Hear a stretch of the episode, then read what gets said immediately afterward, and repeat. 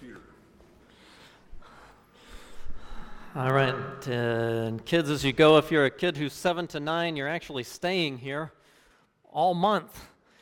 Uh, there's not a children's church teacher for ages seven to nine, so you get to join us and perhaps try to draw some pictures of the things that I'm talking about up here.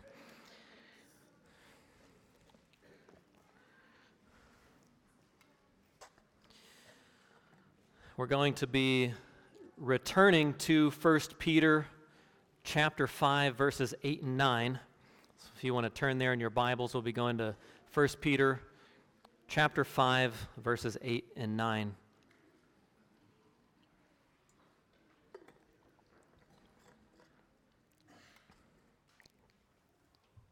By way of announcement, next week we're going to celebrate the Lord's Supper together, also our fellowship meal and a, members' meeting to follow. So please plan for that. We also have a membership class, which is starting on January 16th. If you want to sign up for that, you get to spend some time with Jeff Campbell in membership class. I want to go to membership class just because I know that Jeff is teaching it, but it doesn't work that way. Our home fellowship groups are also going to begin on the week of January 16th, so we anticipate beginning those again, and we will be using that time for the application of the Sunday sermon to discuss those. Uh, also, want to make you aware that beginning on February 5th, we will be beginning leadership training. Uh, this is a training that Dave and I plan to do starting in February for men who are uh, interested in potentially becoming elders or deacons in the future, or they're interested in leadership uh, in general, and they're wanting training and to see if uh, God is calling them toward that task. Our meetings are going to be on Saturdays from 7 in the morning to 8:30. And the first section of that is going to go from February to May. So I'll be uh, all Saturdays except spring break Saturday in February through May. This is a way for us to be faithful to 2 Timothy 2 2. It says, What you have heard from me in the presence of many witnesses, and trust to faithful men who will be able to teach others also. So if you men are interested in that, please uh, let me know. We'll begin that in February. Everybody else, please be praying for the future leaders which God is raising up among us. As I said, we're returning to 1 Peter chapter 5. If you thought we were done with 1 Peter, we are not. Uh, we're going to return back to verses 8 and 9. I wanted to give some more preaching on those texts. And I'll have at least one more message in this letter before we leave it that, Lord willing, we'll do in February. Let's uh, open in prayer. Our gracious Lord, we thank you that you speak to us and that you speak to us even through weak clay vessels like myself. I pray that you would show yourself strong through my witness and that you would help us to hear your word, to live by it, that it would be rightly divided and applied. We pray that you would amaze us with who you are and strengthen us in the certain hope that we have in Jesus Christ as we would consider your word. Thank you that you are with us. Thank you that you disciple us. Amen. In 1942, the Reserve Police Battalion 101 of the German Order Police was responsible for the roundups of Jewish people into Nazi death camps in Poland, where they performed some of the most horrific mass shootings known in history. The details of such events leave one wondering what kind of person could ever bring themselves to commit such an atrocity? And why didn't they resist doing those things? In Christopher Browning's book, Ordinary Men, he reveals that most of the men in the Reserve Police Battalion 101 were not fanatical Nazis, but rather ordinary, middle aged men, working class men who committed these shootings of mass murders. And they did so with a mixture of motives. For some of them, the pressure of conformity to what was going on was enough. Browning writes Along with ideological indoctrination, the battalion had orders to kill Jews, but each individual did not. Yet 80 to 90 percent of the men proceeded to kill, though almost all of them, at least uh, initially, were horrified and disgusted by what they were doing. To break ranks and step out to adopt overtly nonconformist behavior was simply beyond most of the men. It was easier for them to shoot. As we think about such things, I think you could say that it was a fear of man that led to conformity to man. Amidst the group dynamics of conformity, some had other motives mixed with deference to authority or adapting to their perceived role and the altering of moral norms within the culture to justify their actions. Altering moral norms like Jews have typhus and for the sake of public health must be sent to containment camps, altering moral norms like Jews are a threat to the stability of the political system and must be removed for a superior and safe society. These ideas created moral confusion in men, which emasculated them because they had no firm stance on truth and they were able to be pressured into a confused state of committing all sorts of evil. Browning captures such confusion in this section from his book, where he writes Major Trapp was never there. Instead, he remained in Poland because he allegedly could not bear the sight. We men were upset about that and said we couldn't bear the sight either. Indeed, Trapp's distress was a secret to no one. At the marketplace, one policeman remembered hearing Trapp say, Why did I have to be given these orders? as he put his hand on his heart. Another policeman witnessed him at the schoolhouse. Today, I can still see exactly before my eyes Major Trapp there in the back room pacing back and forth with his hands behind his back. He said something like, Man, such jobs don't suit me, but orders are orders. Another man remembered vividly how Trapp, finally alone in our room, sat on a stool and wept bitterly. The tears really flowed. Another also witnessed Trapp at his headquarters. Major Trapp ran around excitedly and then suddenly stopped dead in front of me, stared and asked if I agreed with this. I looked him straight in the eye and said, No, Herr Major. He then began to run around again and wept like a child. The doctor's aide encountered Trapp weeping on the path from the marketplace to the forest and asked if he could help.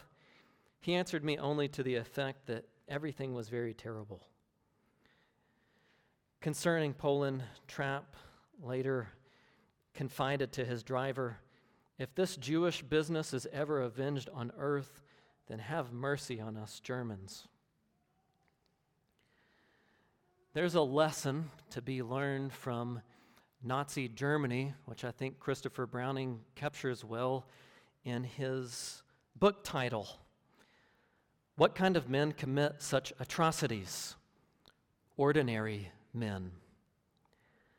In this case, it was metal workers, bakers, shop owners, fathers, ordinary men. Ordinary men who weren't willing to resist who weren't willing to take a stand. And why did they do it? Well, a little bit of indoctrination, a little bit of fear, a little gradual push to do it, and they did. They didn't resist because they didn't have a prior commitment to stand on anything else. This is all illustrative of how the devil works to get ordinary people to succumb to great evil. A little indoctrination, a little fear, a gradual push to just do it. So, how can ordinary people prepare to not end up like other ordinary men? Our text this morning gives us instruction for that. If you join me in your copy of God's Word, 1 Peter 5, I'll be reading verses 8 and 9. Be sober minded, be watchful. Your adversary, the devil, prowls around like a roaring lion, seeking someone to devour. Resist him, firm in your faith, knowing that the same kinds of suffering are being experienced by your brotherhood throughout the world. Peter is here at the end of his letter summarizing things that he has said throughout his book about being sober minded. For the first part of this sermon, what I'd like to do is to go back and summarize these things that we've learned about being sober minded sojourners, seeking to follow the Lord who has called us out to belong to Him and follow Him, and also to include some of the ideas that the Apostle Paul expresses of the spiritual armor that we're to wear as we seek to be sober minded and watchful following our Lord. Let's consider those words be sober minded and be watchful. You remember here, Peter is writing to the elect exiles. He's saying, Elect exiles, while you are in exile, remember that you are the elect of God. You belong to Him now, and you will belong to Him forever. Your mind needs to be focused on your salvation being worked out today in holiness and your salvation being fully obtained at the revelation of Jesus Christ. Your hope is alive, and your hope is coming. Your only hope in life and death is Christ alone. And your future salvation is being worked out in the present because of what Christ accomplished for you in the past. This is how Peter begins his letter in praising God for salvation. You turn back to look in chapter 1, in verse 13, you'll see that Peter writes, Because of this great salvation that your hope is set upon, prepare your minds for actions, or gird up the loins of your mind. He's giving us a reminder of the Israelites being rescued out of Egypt to remind us to gird up our robes like the Israelites in Egypt, getting ready for their Passover deliverance. Get ready to receive your salvation. Your Redeemer is going to deliver you from an evil king to serve the King of Kings. He's going to deliver you from leave, living under an evil law to live under his good law. He's going to deliver you from hard slavery to happy slavery. And as Moses heard in Exodus 14 Fear not, stand firm and see the salvation of Yahweh, which he will work for you.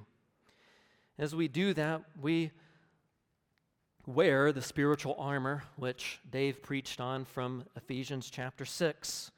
I'll remind you of those things in this part of this message.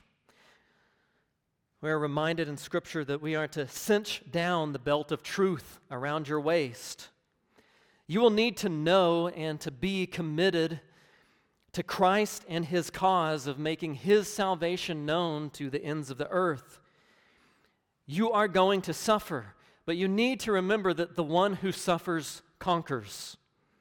Let your life be a display of the salvation which you will certainly receive.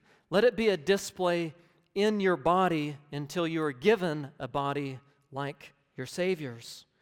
And as sure as you will suffer, you will be saved. Put on the breastplate of righteousness, which is not your righteousness, but it's Jesus' righteousness. It's a gift to you to wear and to enjoy every day. As the prophet Isaiah proclaimed of the Messiah, he put on righteousness as a breastplate and a helmet of salvation on his head. He put on garments of vengeance for clothing and wrapped himself in zeal as a cloak. According to, his, according to their deeds, so will he repay wrath to his adversaries, repayment to his enemies. To the coastlands he will render repayment. This is a reminder that Messiah Jesus is your righteousness. He is your salvation and your avenger. Let him be the beginning and end of every thought, every affection, and action. And as you stand firm, stand in the shoes of readiness given by the gospel of peace. Do not fear the ones whom you are to be witnesses of Christ to, nor be troubled by them. But in your hearts, honor Christ the Lord as holy, always being prepared to make a defense to anyone who asks you for a reason for the hope that is in you. Yet do it with gentleness and respect, having a good conscience, so that when you are slandered, those who revile your good behavior in Christ may be put to shame. For it is better to suffer for doing good if that should be God's will, than for doing evil. How beautiful upon the mountains are the feet of him who brings good news, who publishes peace, who brings good news of happiness, who publishes salvation, who says to Zion, Your God reigns. Take up also the shield of faith. Take up the shield of trusting in God's word the world will tempt you to distrust God's word, but take heart, Jesus has overcome the world. Trust that all of the enemy's darts will be turned into a refiner's fire. His, ta- his attacks will prove to be for your weapon training. He intends to harm you, but Jesus Christ intends to heal you. Every curse will be turned to blessing, every evil to good. Everything in creation must work together for God's glory and for your salvation. Take up also the helmet of salvation. Think about how trials not only purify your faith, but show you that your salvation is a present reality. Though you have not seen him, you love him. Though you do not now see him, you believe in him and rejoice with joy that is inexpressible and filled with glory, obtaining the outcome of your faith, the salvation of your souls. You can have confidence in the full and final salvation to come as you see it happening in you today. Take up the sword of the Spirit, which is the Word of God. Your posture in spiritual warfare is not merely defensive, you'll need to be on the offense as well. Like newborn infants long for the unadulterated, reasonable milk of God's word so that by it you might grow up into salvation. The world has its reasoning about things, but you need God's reasoning from God's word. And as the church, as the pillar and buttress of the truth, the defender and upholder of truth, we remember what Paul wrote in 2 Corinthians 10:5. We destroy arguments and every lofty opinion raised against the knowledge of God and take every thought captive to obey Christ. We desire that God's whole counsel be proclaimed to the whole creation. And we are the people who pray at all times in the Spirit. That is, according to the will of God. While we are on the offensive line, we're always to maintain prayer and the Word. Prayer and the Word is your lifeline and your lifeblood. So pray all kinds of prayers for all kinds of people, for kings and all who are in high positions, that we may lead a peaceful and quiet life godly, and dignified in every way. This is good. It is pleasing in the sight of God our Savior, who desires all people to be saved and to come to the knowledge of the truth. Also, pray for one another. The spiritual battle is hard, and isolating yourself is foolish. Pray for one another and with one another. Pray prayer prayers the delight in your God. Pray prayer prayers that request that His kingdom would come and that His will would be done on earth as it is in heaven. Pray prayers that God would provide the provision that you need today to continue to seek His kingdom and His righteousness above all else.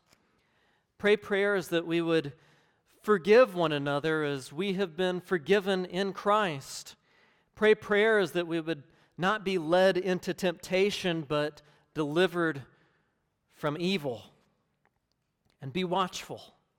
Be watchful in prayer. Pray with alertness of what's going on throughout the world and in the church and in your own heart. Pray for bold gospel proclamation to the ends of the earth. Pray for the purity and the holiness of the church.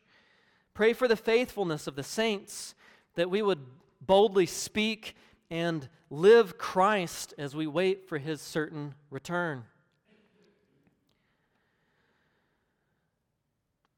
Going back to 1 Peter 1:13 after he says prepare your minds for action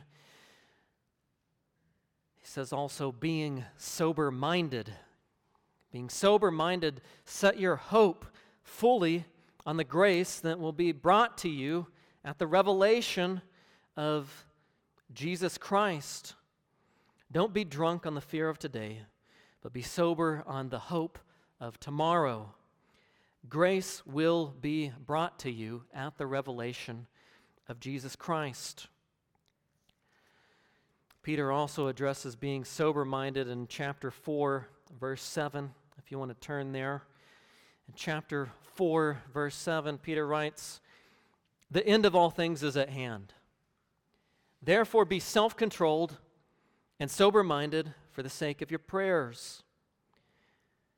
Above all, he writes, Keep loving one another earnestly. Let the earnest love of Jesus be seen through you in the church. Let the self denying love of Jesus be seen through you in the church. Let the sacrificial servant love of Jesus be seen through you in the church. Because when he is seen, he is savored by the saints. When he is seen at work in his people. He sanctifies his people because when we show him to one another, we're drawn to him and we're stirred up to be like him in how we live.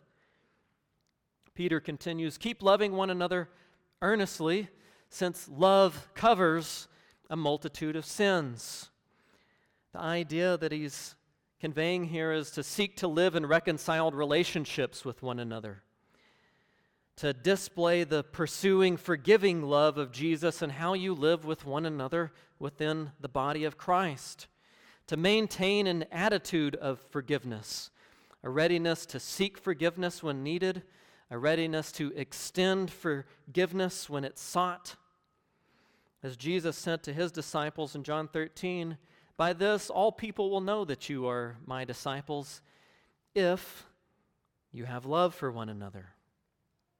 Unity and love are among the highest priorities in the church. Jesus prayed for unity and love among his people in John 17 so that the world may know that the Father sent him and loves them, even as he loves Jesus himself. Unity and love in the church testifies to the incarnation of Christ who came to reconcile sinners to God. Thus, disunity and hate in the church denies the incarnation of Christ and denies that Jesus came into the world to save sinners. A top priority in God's evangelism plan is unity and love expressed in the church as a testimony of the forgiving love of Jesus Christ which is also expressed in showing hospitality to one another without grumbling, showing love to strangers, Christians whom you haven't met yet, but they show up and have need, and you have what they need. And by serving them, you are serving Christ. And as Peter also writes, and being sober minded, that as each has a gift, use it to serve one another. As good stewards of God's varied grace, Whoever speaks is one who speaks oracles of God, and whoever serves is one who serves by the strength that God supplies. Use whatever gifts God has given you speaking gifts that He's given you, serving gifts that He has given you. Be sober minded, be self controlled, loving one another by serving one another, in order that in everything God may be glorified through Jesus Christ. To Him belong glory and dominion forever and ever. Amen. Now, coming to 1 Peter 5 8, and speaking of being sober minded, Peter says, Be sober minded, be watchful. Your adversary, the devil, prowls around like a roaring lion, seeking someone to devour. The your is a y'all. He's saying y'all's adversary, the devil. The devil is the adversary of the church. He hates the image of God displayed in the church. He hates the unity and love that is displayed in the church because it displays the unity and love that is shared between the Father, the Son, and the Spirit. The title devil there means slanderer. This describes the devil's character. He's a slanderer. He slanders God to man. But before he ever slandered God to man as a roaring lion, we know from our scripture reading this morning that he did so as a serpent in the garden. The devil slandered God to man in Genesis 3. And here we learn something of the devil's background. You might remember from Genesis 3 and chapter 1 it says that this serpent, this beast of the field, was made by God. God made the devil. And the devil can only serve God's purposes. He is a lion that is on a chain. He doesn't have a free will, he has a bound will.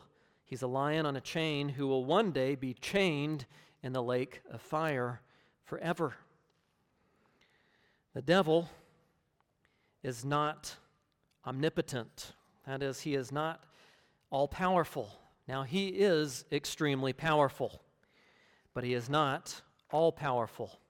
As Genesis 3:15 reminds us that he is a defeated foe. His head will be crushed. Also, this devil is not omnipresent. He is not everywhere present, as some may think. We are reminded in understanding that he is a made creature, that he's a created being that's limited to being in one place at a time. Though he does try to counterfeit God's omnipresence through lies and demon army, but it is not so. This devil also is not omniscient. He doesn't know everything. He knows more than you do, but not more than his creator. He knows much about humans, having studied them for thousands of years, but he doesn't know God's people like God knows his people. He cannot search you and know you like God can. He cannot know a word before it is on your tongue like God can. Satan is not in your head any more than he was in Eve's head. He is an outside influence to what is going on in the world. And he seeks to influence the world with his demons, primarily through world leaders like the king of Babylon, the king of Tyre, King Herod, Caesar, things like this that we find in Scripture. And just as the devil is God's devil, I think it's important to mention here that Hell is God's hell. Satan doesn't rule in a place called hell, he doesn't go in and out of hell. Nor do lies come out of the pit of hell, as is a common phrase among some. But rather, the father of lies and liars who spread lies and follow him will be thrown into the lake of fire someday, never to come out. The devil isn't in charge of hell, God is. It's not a place where there's some big drunken demon party where people who don't think it would be enjoyable to be with God would find a great party with their friends there. It is not so. It is a place of the punishment of the father of lies and those who followed him. Perhaps as you're sitting here and hearing this message, you are somebody who has not come to trust in Jesus Christ, and you recognize that you have sinned against him, and you know that you deserve to go to the lake of fire with Satan because you have sinned against God just as Satan has. The good news for you is that today is still the day of salvation. Today there is salvation in Jesus Christ for all who will trust Him to forgive their rebellion against Him. Today there is salvation in Jesus Christ to deliver you from slavery to your sin, slavery to Satan, slavery to living for yourself rather than the only Savior. Today there is salvation from false knowledge to true knowledge, from false wisdom to true wisdom, from false understanding to true understanding. Today there is salvation from the father of lies unto the God of truth. And it's in Jesus Christ who is the way, the truth, and the life. Set before you right now is the choice of death and life. And you are right now choosing one of them, even if you think that you are not making a choice. By not choosing life in Christ, you are choosing death by being divided in your heart and wanting to bring some of your present life and to bring Jesus in as a partner in addition to that, you're not choosing Christ, you are still choosing death. You cannot serve two masters. Either you will love the one and hate the other. As you consider these things, consider that right now God is kind to give you your life and breath and to give you ears to hear these words and to call you to repentance that you might have an invincible and eternal salvation in Him. Consider His kindness and that He would alert you to your sinfulness and alert you to the judgment to come, to alert you to your lack of righteousness and what God requires of you. May His kindness lead you to a repentance that leads to eternal life in Him. Coming back to the devil's character, as we learn about him in Genesis 3, we learn that the serpent was more crafty. There isn't a creature more crafty than the devil. This alerts us to the reality that his schemes aren't obvious, they're not easy to figure out. His dialogue with Eve, as you think about it, was presented as an innocent religious dialogue. It was a theological conversation. It was talking about Scripture together. But as Eve would say later, he deceived me. Which you can see that even in the fact that he appeared as a serpent. He didn't appear as he was, he appeared in disguise as a serpent. And as Paul writes in 2 Corinthians 11, and no wonder, for even Satan disguises himself as an angel of light. Now, he doesn't come in red flesh with a pitchfork and some fire and smoke and uh, creepy Luciferian stuff necessarily, but he comes as an angel of light. And he appeared to Eve, vouching for her best interest and her highest enjoyment of God's creation. And the devil, being a slanderer, he slandered God to man. He said, Did God really say that he would restrict you from doing what you think would be pleasurable in your eyes? Is he really such a restrictive cosmic killjoy? Eve, God lied. You will not surely die. The devil slandered God to man by implying that God isn't good. His word isn't good. You can't trust it. He's restrictive and dishonest.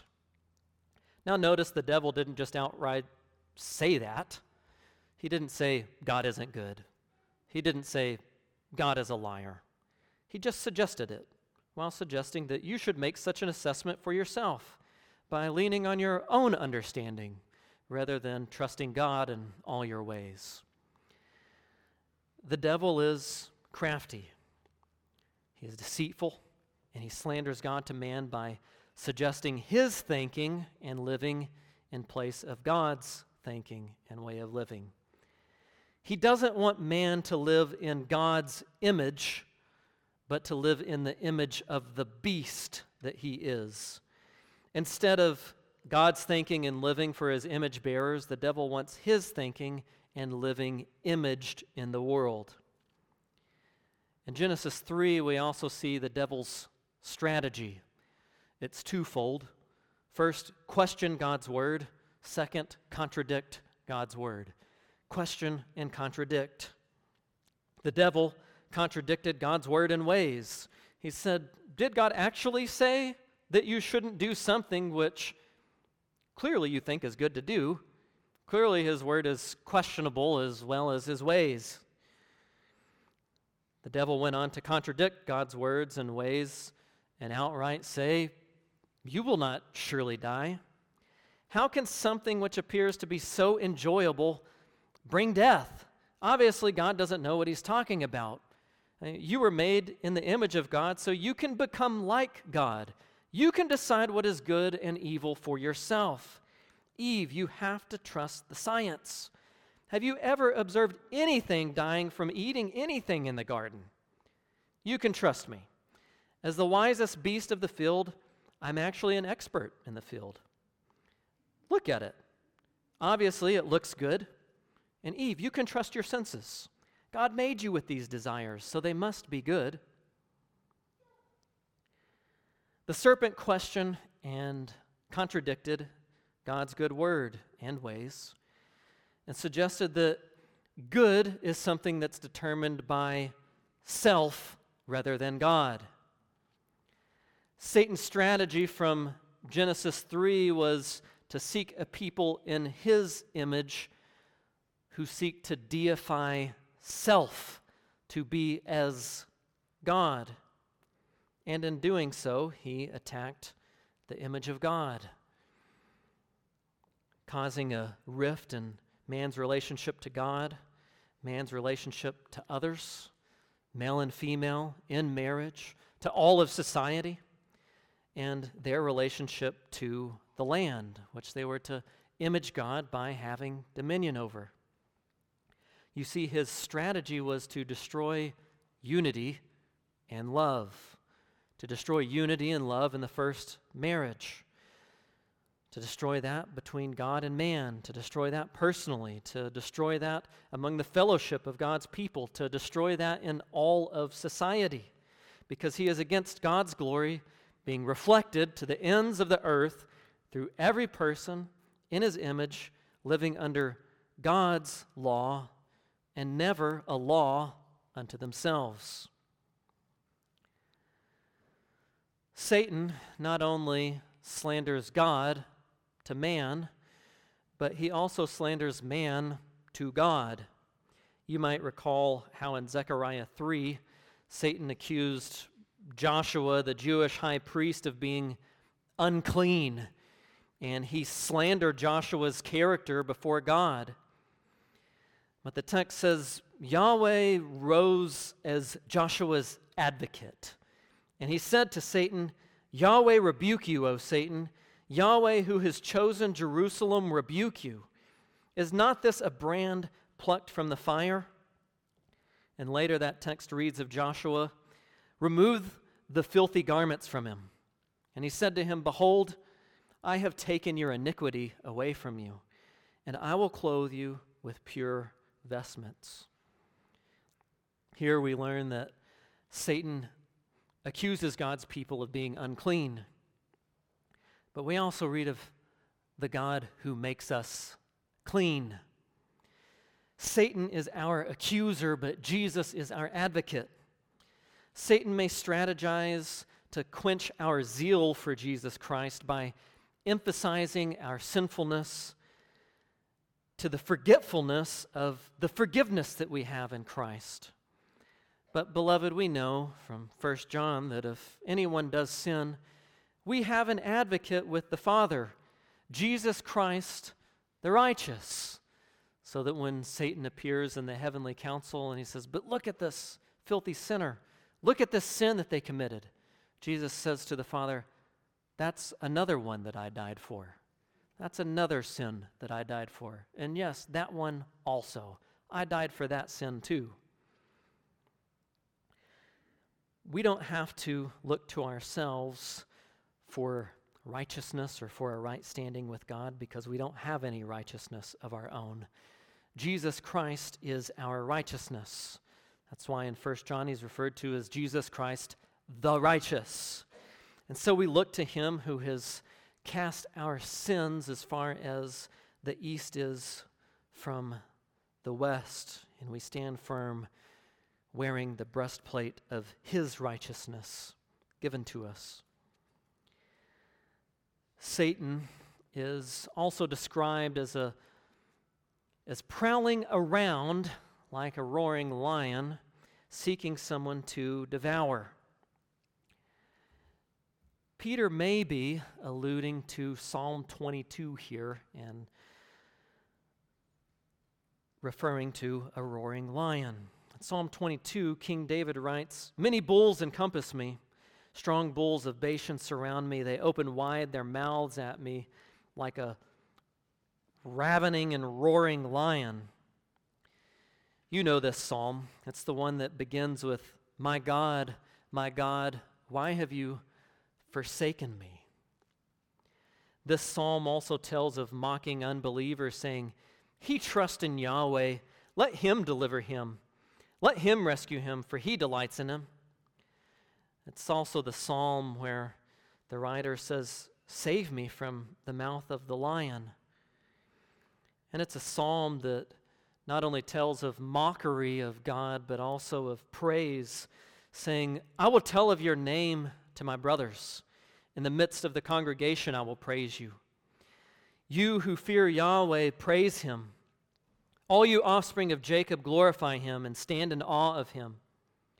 All you offspring of Israel, for he has not despised or abhorred the affliction of the afflicted, and he has not hidden his face from him, but he has heard when he cried to him.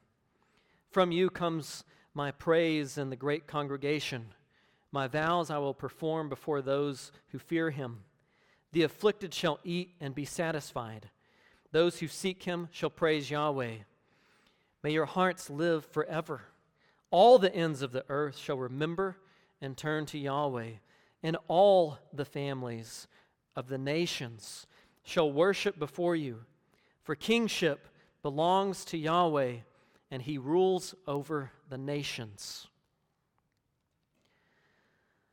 The devil prowls around like a roaring lion, seeking to devour those who would give God such praise. We see such in the Apostle Paul's ministry, where he describes the roar of the lion and how it affected his ministry in 2 Timothy 4. This text comes from 2 Timothy 4, which I'll read to you. Paul writes Alexander the coppersmith did me great harm. The Lord will repay him according to his deeds. Beware of him yourself, for he strongly opposed our message at my first defense, no one came to stand by me, but all deserted me. May it not be charged against them. But the Lord stood by me and strengthened me, so that through me the message might be fully proclaimed and all Gentiles might hear it. So I was rescued from the lion's mouth. The Lord will rescue me from every evil deed and bring me safely into his heavenly kingdom. To him be the glory forever and ever. Amen. We see here in this text that what the lion's mouth was was the satanic influence on a human person to be an adversary to the proclamation of God's word. Which makes you wonder well, what did the lion's roar sound like here, coming through the mouth of Alexander the coppersmith? Well, perhaps Alexander the coppersmith's opposition sounded much like that of Demetrius the silversmith, whom we read about in Acts chapter 19. In Acts chapter 19, it says, About that time there arose no little disturbance concerning the way. For a man named Demetrius, a silversmith who made silver shrines of Artemis, brought no little business to the craftsmen. These he gathered together with the workmen and similar trades and said, Men, you know that from this business we have our wealth. And you see and hear that not only in Ephesus, but in almost all of Asia, this Paul has persuaded and turned away a great many people, saying that gods made with hands are not gods. And there is a danger, not only that this trade of ours may come into disrepute, but also that the temple of the great goddess Artemis may be counted as nothing, and that she may even be disposed from her magnificence, she whom all Asia and the world worship. Now, notice here in this text that gospel opposition did not come in the name of gospel opposition. It was presented as a concern for all men, concern for their business, for their wealth, for the economy, and deeply held personal beliefs. It was a concern that this teaching of Paul's was a danger to humanity. It disrupted the world's ways of doing things, their worship. The craftsmen were upset that the world's worldview from which they made their money was being challenged. If people stopped believing in the cultural gods from which they profited, they could lose some money. Certainly, we have heard the lions roar when the cultural gods of our day have been challenged too. You hear the upset of those who say, Men, you know that from concerns for public health we have our wealth. And you see and hear that not only in California, but in almost all of America, these Christians have persuaded and turned away a great many people, saying that the science made with our minds is not science. And there is danger not only that this trade of ours may come into disrepute, but also that the temple of the great science may be counted as nothing, and that it may even be disposed from its magnificence. She whom all America and the world worship. Brothers and sisters, the lion's roar is deceitful. Gospel opposition doesn't dress itself as gospel opposition. It dresses itself as good for the economy, good for politics, good for religion. Just as persecution came in the name of public health in Nazi Germany, with a focus on protecting the economy from the Jews who could spread typhus in their stores and get people sick, and they could lose money from it. Uh, with a focus on politics, where they were encouraged to see their fellow man through the lens of race and to have a strong dependence on what the science says. And with a focus toward the religious and taking a religious text like Romans 13 and to remind the religious people that it's a godly thing to submit to government's new laws. And somehow, science, and by science, what they really mean is man's lawless, autonomous reasoning, was able to provide all of these new definitions of what is good and evil for all men. As a side note here, perhaps it's important to mention that secularism isn't secular. There's nothing secular in the world. Everything's religious. Everybody was made to worship, and everybody worships. Everything that everybody does is in the name of worship and the religion that they believe in, even if their religion is secularism. There is no such thing as a neutral view towards God and His commands. You are either for him or against him. But when we think about how these things unraveled in Nazi Germany, it leads to asking the question how did this great worldview travesty happen in Nazi Germany? It happened gradually. there was a prowling lion who stayed just below plain sight and gradually enlivened enough fear in men's hearts to get them to take a step back here, step back there, until all sorts of divisions were created in people's thinking and way of life.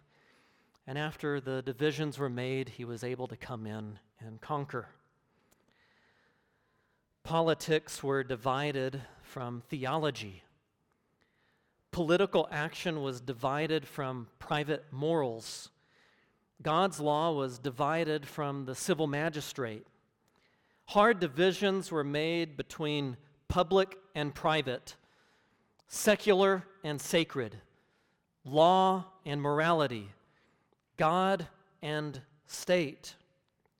In Nazi Germany, the dominant worldview was that God had his love your neighbor laws, which were to be practiced in private only, and the state had its love your neighbor laws, which must be practiced in public or punished. The devil did his work by dividing and conquering in his move to rebuild Babylon.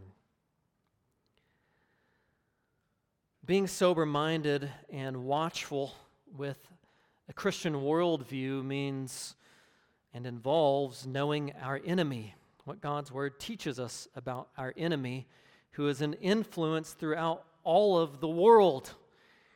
And to resist making these kinds of deceitful divisions in our mind. We want to think correctly about civil government, who is God's servant, the church, who is God's servant, and the family, which is to be made up of people who are servants of God, because we know that all of these things are connected and not divided. We want to keep a watch on these things because we know that Satan's influence on civil government inevitably connects to the church and the family. Joseph Boot, in his book, The Mission of God, writes As soon as the state steps outside of its sphere, it plays God and offers every form of counterfeiting of the Word of God. In such a case, it will invariably persecute the family and church, destroying localism and people's freedom to obey God's law. Such a state will be judged by God. And once a state commands what God forbids, if Christ is truly Lord, then the Christian has the religious duty to resist. Which brings us to 1 Peter chapter 5 and verse 9, where the word of God says, resist him. Firm in your faith, knowing that the same kinds of suffering are being experienced by your brotherhood throughout the world. How do you resist your adversary, the devil? You stand. You stand firm in your faith. You live in the fear of the Lord, seeking to have your worldview shaped by God's word alone concerning everything in life. You seek to know and live by everything in the whole counsel of God.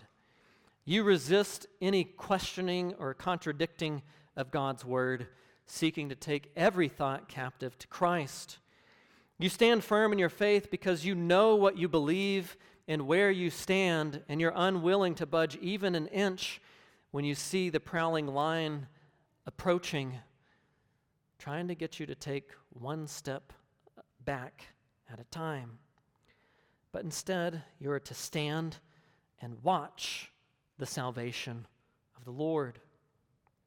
Recently, in Canada, an anti conversion therapy bill was passed in Parliament, which will go into effect later this month. Bill C 4, as it is titled, forbids providing any person with uh, gender confusion or same sex attra- attraction, from receiving counsel which would conform to God's intention for being made in the image of God. This bill effectively removes the freedom for such a person to seek counsel, to seek help for the struggle that they have. It also threatens imprisonment for anyone who would dare to give the gospel hope of 1 Corinthians 6 11, and such were some of you. While suffering imprisonment over being willing to speak about what God's word says about gender and sexuality might come to our brotherhood in Canada, there are some Christians who say, we should just keep politics out of the church. We don't want to be persecuted for something that isn't the gospel. And if we're going to be persecuted, we want it to be for the gospel and not some political cause and this Bill C 4 stuff. Well, while that sounds very pious, it fails to understand the lordship of Christ over everything, even politics. God's word and law is not just for the church, it's for every man. It's not just the church alone that's to be God's servant, it's also the civil magistrate. This bill is the work of the devil. Therefore, Christians who have the opportunity ought to resist it and to stand firm in their faith amidst it out of love for God and for their neighbor. The resistance to this bill will be seen in people still continuing to give biblical counsel, despite what Caesar may say, despite the lion's roar. The resistance will also be seen in preaching what God's word says about gender and marriage and his intention for his creation and also to call civil authorities to repentance for sinning against the law of God, which they are to be servants of and not enemies of. On January the 16th, Dave will be preaching on this topic as a way to stand in solidarity with our Canadian brothers in alerting civil authorities to the fact that they are at odds with the Lord of Lords and to express our desire for them to come to salvation in the only mediator between God and man and to seek to apply his law, which they are to be servants of. You understand, I think, in considering this message, that Satan's resistance to God comes from the top down. It comes from something like Caesar trying to absorb being your God your pastor, and your parent. It comes from civil authority down to the church, down to the family.